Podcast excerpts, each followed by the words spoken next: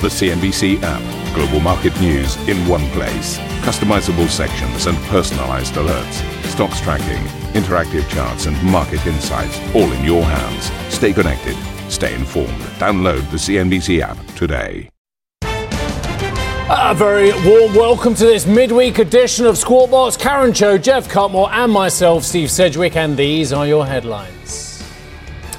So, rally in US bank stocks lifting equity markets with beleaguered lender First Republic and other regional banks leading the gains. After the Treasury Secretary Janet Yellen promises the administration will step in to prevent another crisis. Our intervention was necessary to protect the broader U.S. banking system. And similar actions could be warranted if smaller institutions suffered deposit runs that pose the risk of contagion. Attention now turning to today's Fed decision with markets, uh, well, eventually deciding they're pricing in a 25 basis point hike. But investors will be looking for more assurances, more hand holding from the central bank, and that it's ready to contain the banking crisis. S&P warning investors to reassess their risk tolerance towards AT1 bonds after Credit Suisse's $17 billion bond wipeout, while UBS reportedly scrambles to unwind Michael Klein's majority stake in First Boston. And TikTok CEO braces for a grilling on Capitol Hill as the company insists it is not an agent of China.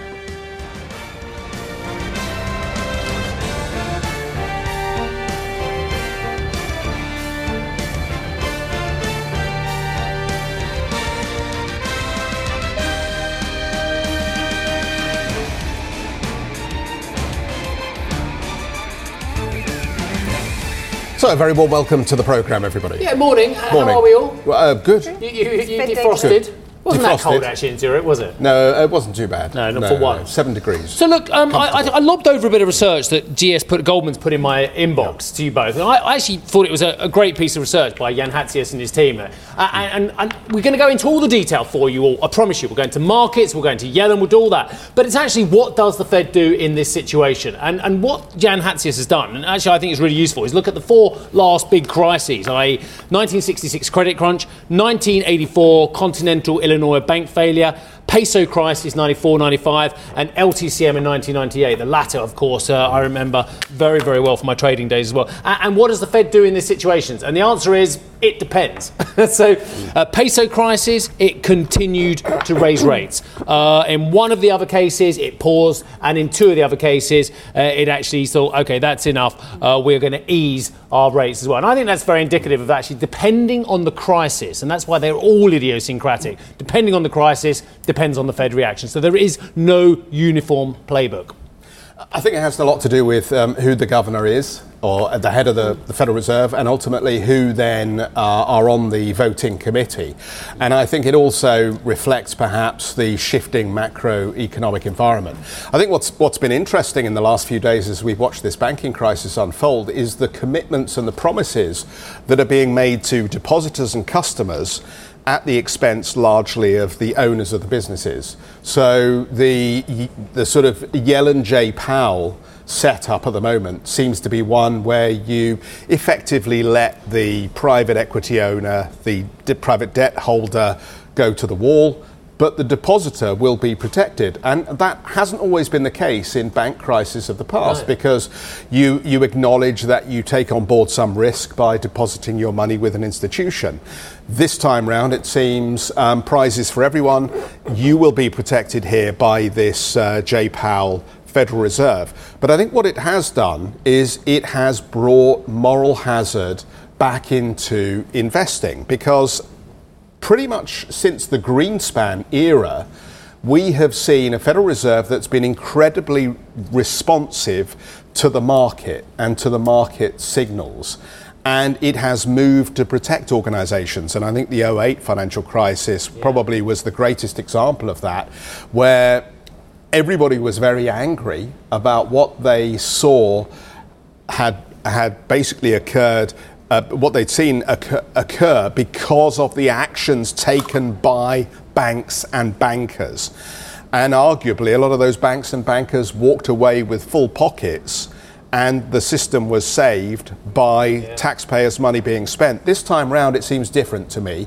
The signalling is not about saving the bankers, it's about saving the depositors. That's right. And what does that mean in terms of how the deposit holders react? Do they change their behaviours on Main Street because they're concerned about those deposits at a bank? Or do we see suitable reaction from Janet Yellen where those deposits are never at risk? And does that not alter behaviour? And I want to go back to 1984 as we have these question marks over the behaviour because for me, that is interesting because these were the Volcker years. And if you think about what Jay Powell is doing right now, he wants to demonstrate still his Volcker credentials. He doesn't want inflation to get away from him. And in this particular case, uh, after the bank collapse, and there were links here that look a little bit uh, like modern day around SVB, uh, its exposure at the time to the energy market, uh, that was key. And don't forget, a very big part of the economy versus, say, like technology these days in response to the collapse of that bank, that large US bank failure, the FOMC paused it paused tightening. But if you think about where the US economy was at in that part of the cycle, it had already gone through the peaks of inflation. In fact, the, the peak of inflation was about four years earlier. So it was a, a, central bank that was able to have a little bit more ammunition to look past inflation, the 14.8%. Also, the Fed funds rate had peaked at what, 20 odd percent in 1981. Again, another three years before this crisis had hit. So there was more leeway for Volcker to uh, effectively stand back. And I wonder when you think about his concern with the stop start approach to monetary policy that allows a second wave of inflation to be unlocked, is this his moment where he holds firm, uh, where you see the uh, constriction of money supply in the economy? And does that do the trick to very much head off any second round inflation challenge? Let's pick up on uh, Janet Yellen then. US Treasury Secretary Janet Yellen has said the government is willing to take more steps to shield the banking sector, potentially protecting deposits at small banks in an attempt to shore up confidence in the system. Yellen told the American Bankers Association the situation is stabilizing. Our intervention was necessary to protect the broader US banking system. And similar actions could be warranted if smaller institutions suffered deposit runs that posed the risk of contagion. I believe that our actions reduced the risk of further bank failures that would have imposed losses on the Deposit Insurance Fund, which is paid for through fees on banks. Aggregate deposit outflows from regional banks have stabilized. And as you know, 11 banks including the very largest and some regional banks, announced $30 billion in deposits into First Republic Bank last week. This support represents a vote of confidence in our banking system. Janet Yellen. Well, the future of First Republic Bank is expected to be discussed at today's Financial Services Forum of top banking executives, according to multiple media reports. The troubled regional lender continues to seek new capital. Reuters reporting the bank is planning for the possibility it may have to downsize or seek government backing, while a sale also remains an option. The bank also reportedly adding additional advisors in its attempt to recover, according to the Wall Street Journal, which says the bank has asked Lazard to support a review of its strategic options and consulting firm McKinsey Not... to help develop a new structure. Thank goodness that the consultants and the banks will still make money regardless of what's going on. I was worried about them. I was worried well, about where they'd get their fees from. But, but will they get paid? You know, yes, I mean, they will. yes, they will. Services. You know as well as I do, they get paid either A up front or B when you've got the, the, any form. And again, I'm going down the line here, whether it's Chapter 11 insolvencies, whatever you call it as well. Top of the pecking order, the people who are carrying out the work. I think I'd want cash. Way ahead of AT1. I was going to say, say well ahead of AT1 and equity. I can assure you of that. Right, okay. Um, let us move on. Um, I'll, I'll, just spend a little bit of time on the banks. We've got a great guest coming up, so I won't spend too much time. But safe to say, the banking index over the last three months is still down 15%. But you're having a right rollicking rally over the last couple of days, 5% higher on the bank index there. Uh, and look at some of the, the smaller banks there. I mean, you're either very good, very brave, or foolhardy, or a little bit of all others um, when you're trading these at the moment as well. I'm sure a lot of you are, and you're cleaning up. Others will be.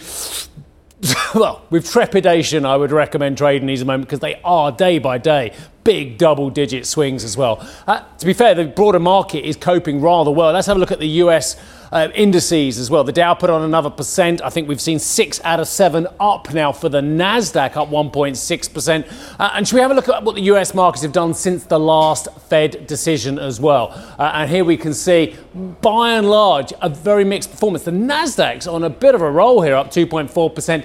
The S&P 500 is still down 1.8%.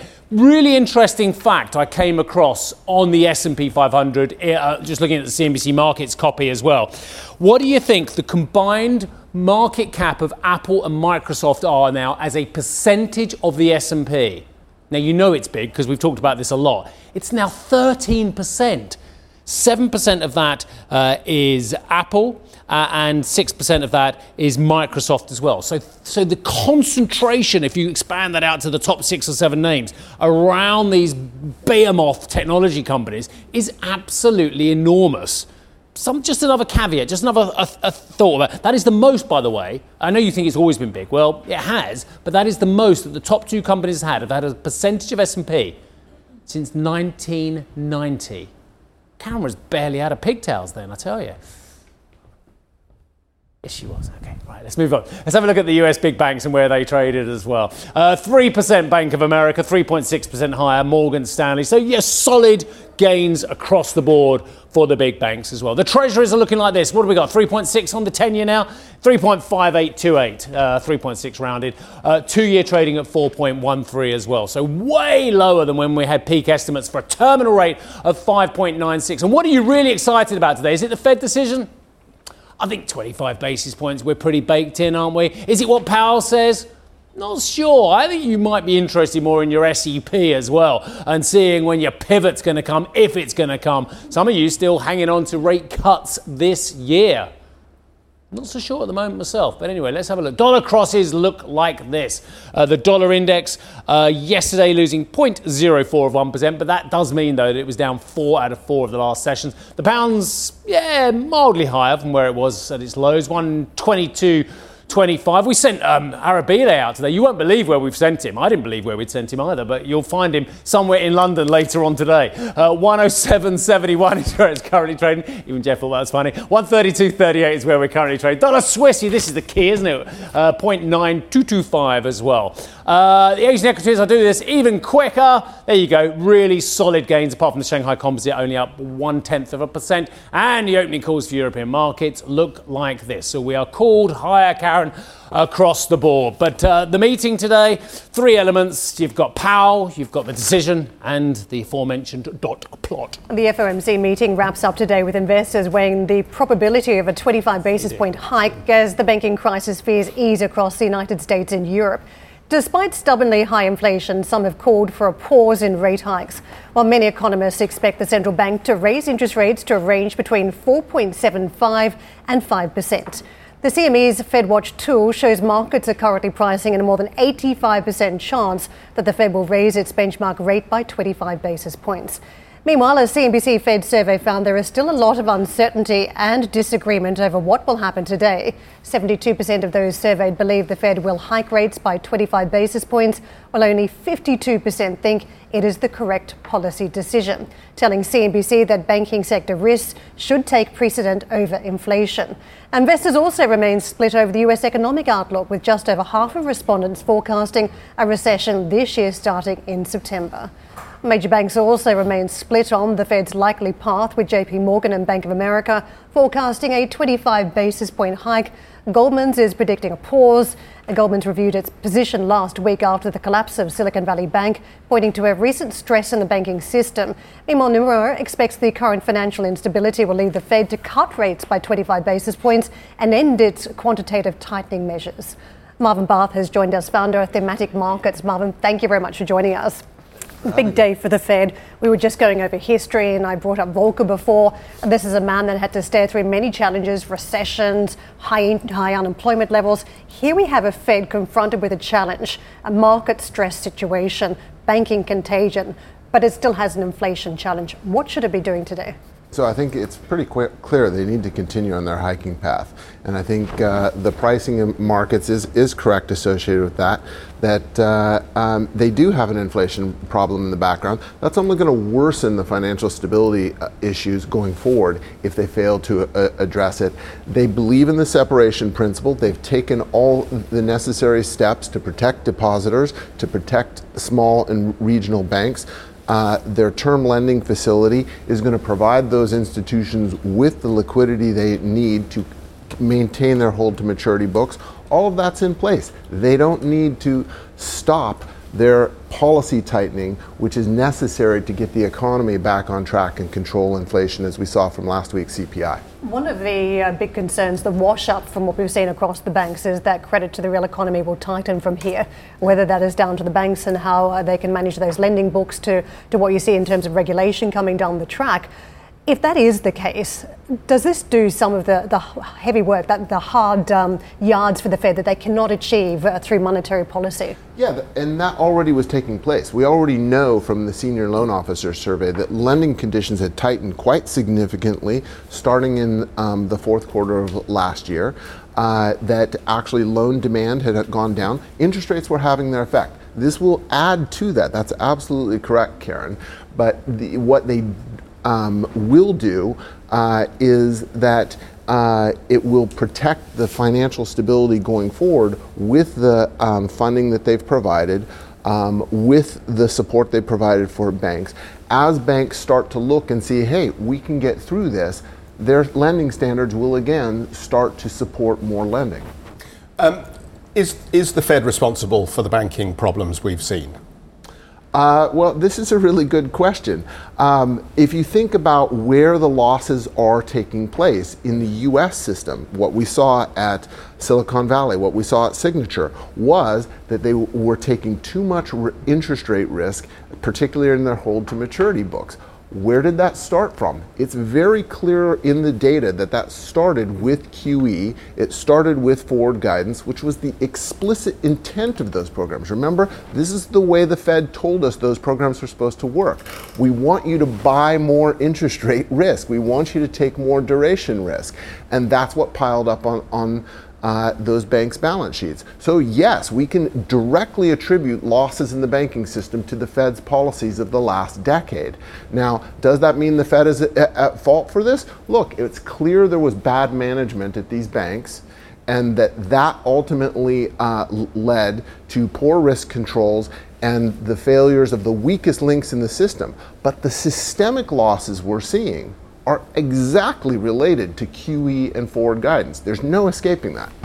So, as an investor, if I am interested still in owning the banking stocks or some part of the financials, how do I assess that I'm going to be safe as a private investor? Because it seems to me that it's all well and good to say that you know the Fed and everybody else is going to come to the rescue of the depositors and the customers, yes. but we're going to let the private investor hang if they own the equity or they own the bonds. Um, how do I then go through the next layer of due diligence to make sure that I'm buying an organization that doesn't have an, an idiot as um, FD who is lending money out long at lower rates than they're having to borrow it short term? Okay, so I think this gets back to um, looking at the differences across countries. So the Fed's um, policies were very much targeted at trying to push you out the yield curve. So as you saw with US banks, they took more interest rate risk. Banks can also take more credit risk. Now, with the US economy still doing um, very well fundamentally, we've seen it in employment reports, we've seen it through um, capex measures, everything. Um, I think any of that we're not going to see until recession. That was something you were already going to have to deal with as a, as a bank investor. Where I think you need to look for credit risk is what we've seen here in, in Europe. What were Credit Suisse's problems? Credit risk. And that's because the central banks here actually pushed people into more credit risk. Think about the ECB's programs to um, term funding programs for making more loans. So in the US, that problem is basically taken care of. If you've protected depositors so the banks don't have to sell their um, hold to maturity profiles, they aren't going to incur any losses because you hold them to maturity, they're at par. It's only if they're forced to sell them. Marvin, um, we're focusing, and, and, Jeff's question is absolutely pertinent for our viewers. What should they do? What should investors look at? And we're looking at the public sector, something that's very easily tradable. Uh, you can buy or sell First Republic. I yeah. said it was volatile at the wall, but you can actually get that trade on. There is a vast amount of the world where actually our viewers can't really trade and yeah. find it much more difficult to invest. And this is private capital markets, this is private equity, this is venture capital, this is a vast amount of assets which are held uh, not on publicly listed assets. Is there a bigger problem there because they're not getting a public reckoning and they're not getting actually a revaluation going on? I should we be more worried about what we can't see rather than what we can see playing out in the markets daily? I'm not tremendously worried uh, uh, about that. Do you think the Steve? private sector is good at revaluing its assets in a timely fashion? well, um, that uh, it has a lot of ambiguity in your question there, Steve. Let's let's just look at what VC, which was clearly something that you know these are very long duration assets when you th- think about it. What they've done in the last year, the markdowns have been extraordinarily significant on those. Are they the exact fair uh, market valuations? No. It does it lead to an, a problem? No, because they have long-term committed capital. There's no deposit flight potential, so you don't get this cascading effect you do when you have uh, leverage in the system.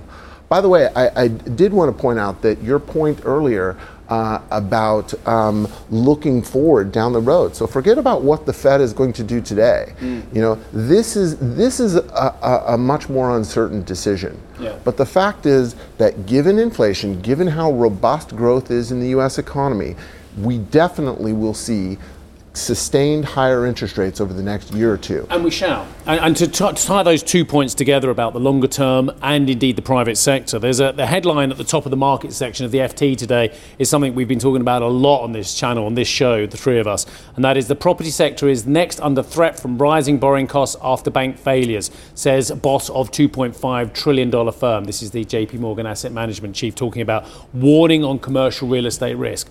I hear what you're saying about venture capital. I would argue probably vociferously that the private sector hasn't touched the sides yet on property revaluation and real estate re- revaluation, and again with the refinancing that has to happen at some stage over the next few years as well. I just feel the pain has yet to, to really take hold.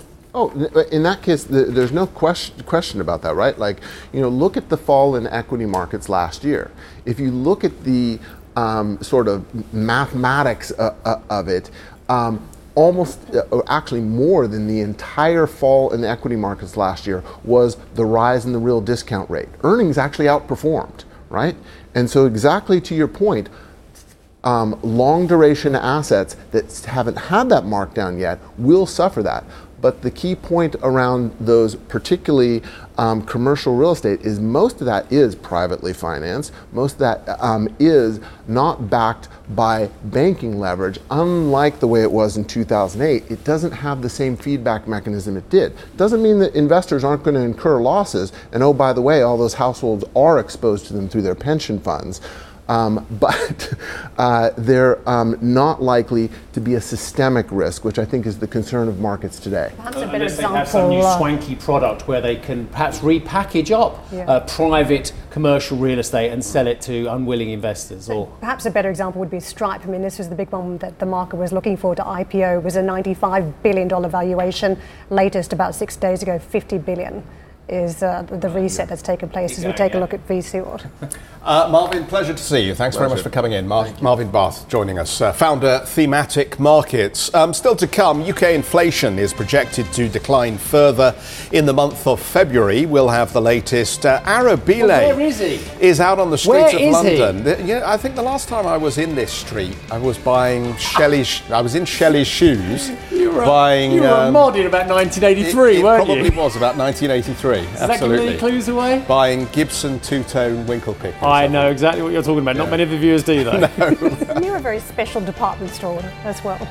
What? Old fashioned. I think we all have our own reference to that store. street, don't we? Yeah, we do. Do you remember the uh, the legs that used to mechanically move outside one of the uh, the major uh, stores there? No, no, no, no, no okay. I remember right. Shelley's.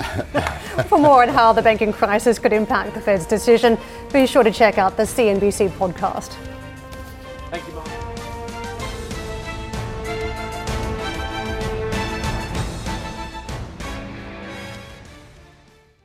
Ambition to me is about doing better. I think ambition creates a pathway. The Best advice I can give someone starting off a career is don't have a career, have lots of careers, try loads of different things. Talk to people and put your ambition out there. I don't feel that I've hit peak ambition because it's a learning journey. CNBC is where ambition meets opportunity. What does living ambitiously mean to you? Hear it from our CNBC anchors, reporters, and global business leaders on CNBC.com.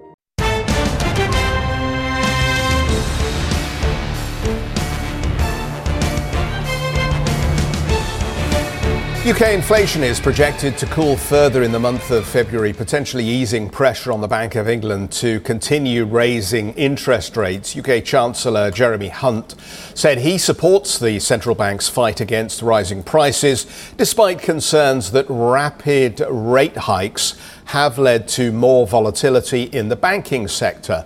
Arabile joins us this morning, somewhere in London, with uh, more on the inflation story. Just clarify, Arabile, where are you and why? Yeah, so London's West End, the humdrum of retail activity, Carnaby Street is where we are then, Jeff. And really the significance of the street, I, am pretty sure that when Richard Tyler decided to build the street in 1682, the notion wasn't necessarily to make it uh, such a big humdrum of retail activity, of course, separating the likes of Mayfair and Soho as well. But really, Carnaby Street has kind of begun as a fish, meat, and vegetable market and now has grown into the sort of retail uh, uh humdrum, as I've noted, that a lot of uh, people come to as well for, uh, whether it be the beauty emporiums or you know other brands as well, those hip sportswear brands that you may, might find in and around this area as well. And as you spoke about before the break, also some uh, Christmas shopping tends to happen in and around this area. But really, the significance thereof is that inflation figure and that inflation number. Has the street seen uh, a limited number of people sort of come through now with that disposable income, which, according to the Office for Budget Responsibility, is said to drop by at least 5.7 percent? Over the next two fiscal years. So that becomes really critical and important when looking at that inflation number, which now is expected to moderate or perhaps drop off just below that 10% figure, currently at 10.1%, now set to sit uh, below 10% and into the single digits then for the first time since August last year. And it is important to also note that the reason for that, one of the key reasons, have of course, yes, been the fight against inflation by the uh, Bank of England, which is expected to cut its rates by 25 basis points then tomorrow but also the government's plan on that energy support program, right, where bills could have skyrocketed beyond £3,000 per annum per household. That was then ensured to be cut off and drawn to £2,500 per household per annum, and that has seemingly helped the fight against the energy crisis which the United Kingdom has continued to face. Being one of the worst growth areas among the G7 nations in the last year or so, the UK government is certainly looking for ways to, one, ensure that inflation does not continue to hinder growth also trying to fight off uh, as much of the other uh, dire uh, situations we've continued to face. So we'll certainly have that number for you as it comes out later this morning. Thank you for listening to Squawk Box Europe Express. For more market moving news, you can head to CNBC.com. Or join us again on the show with Jeff Cutmore, Steve Sedgwick, and Karen Tso, weekdays on CNBC.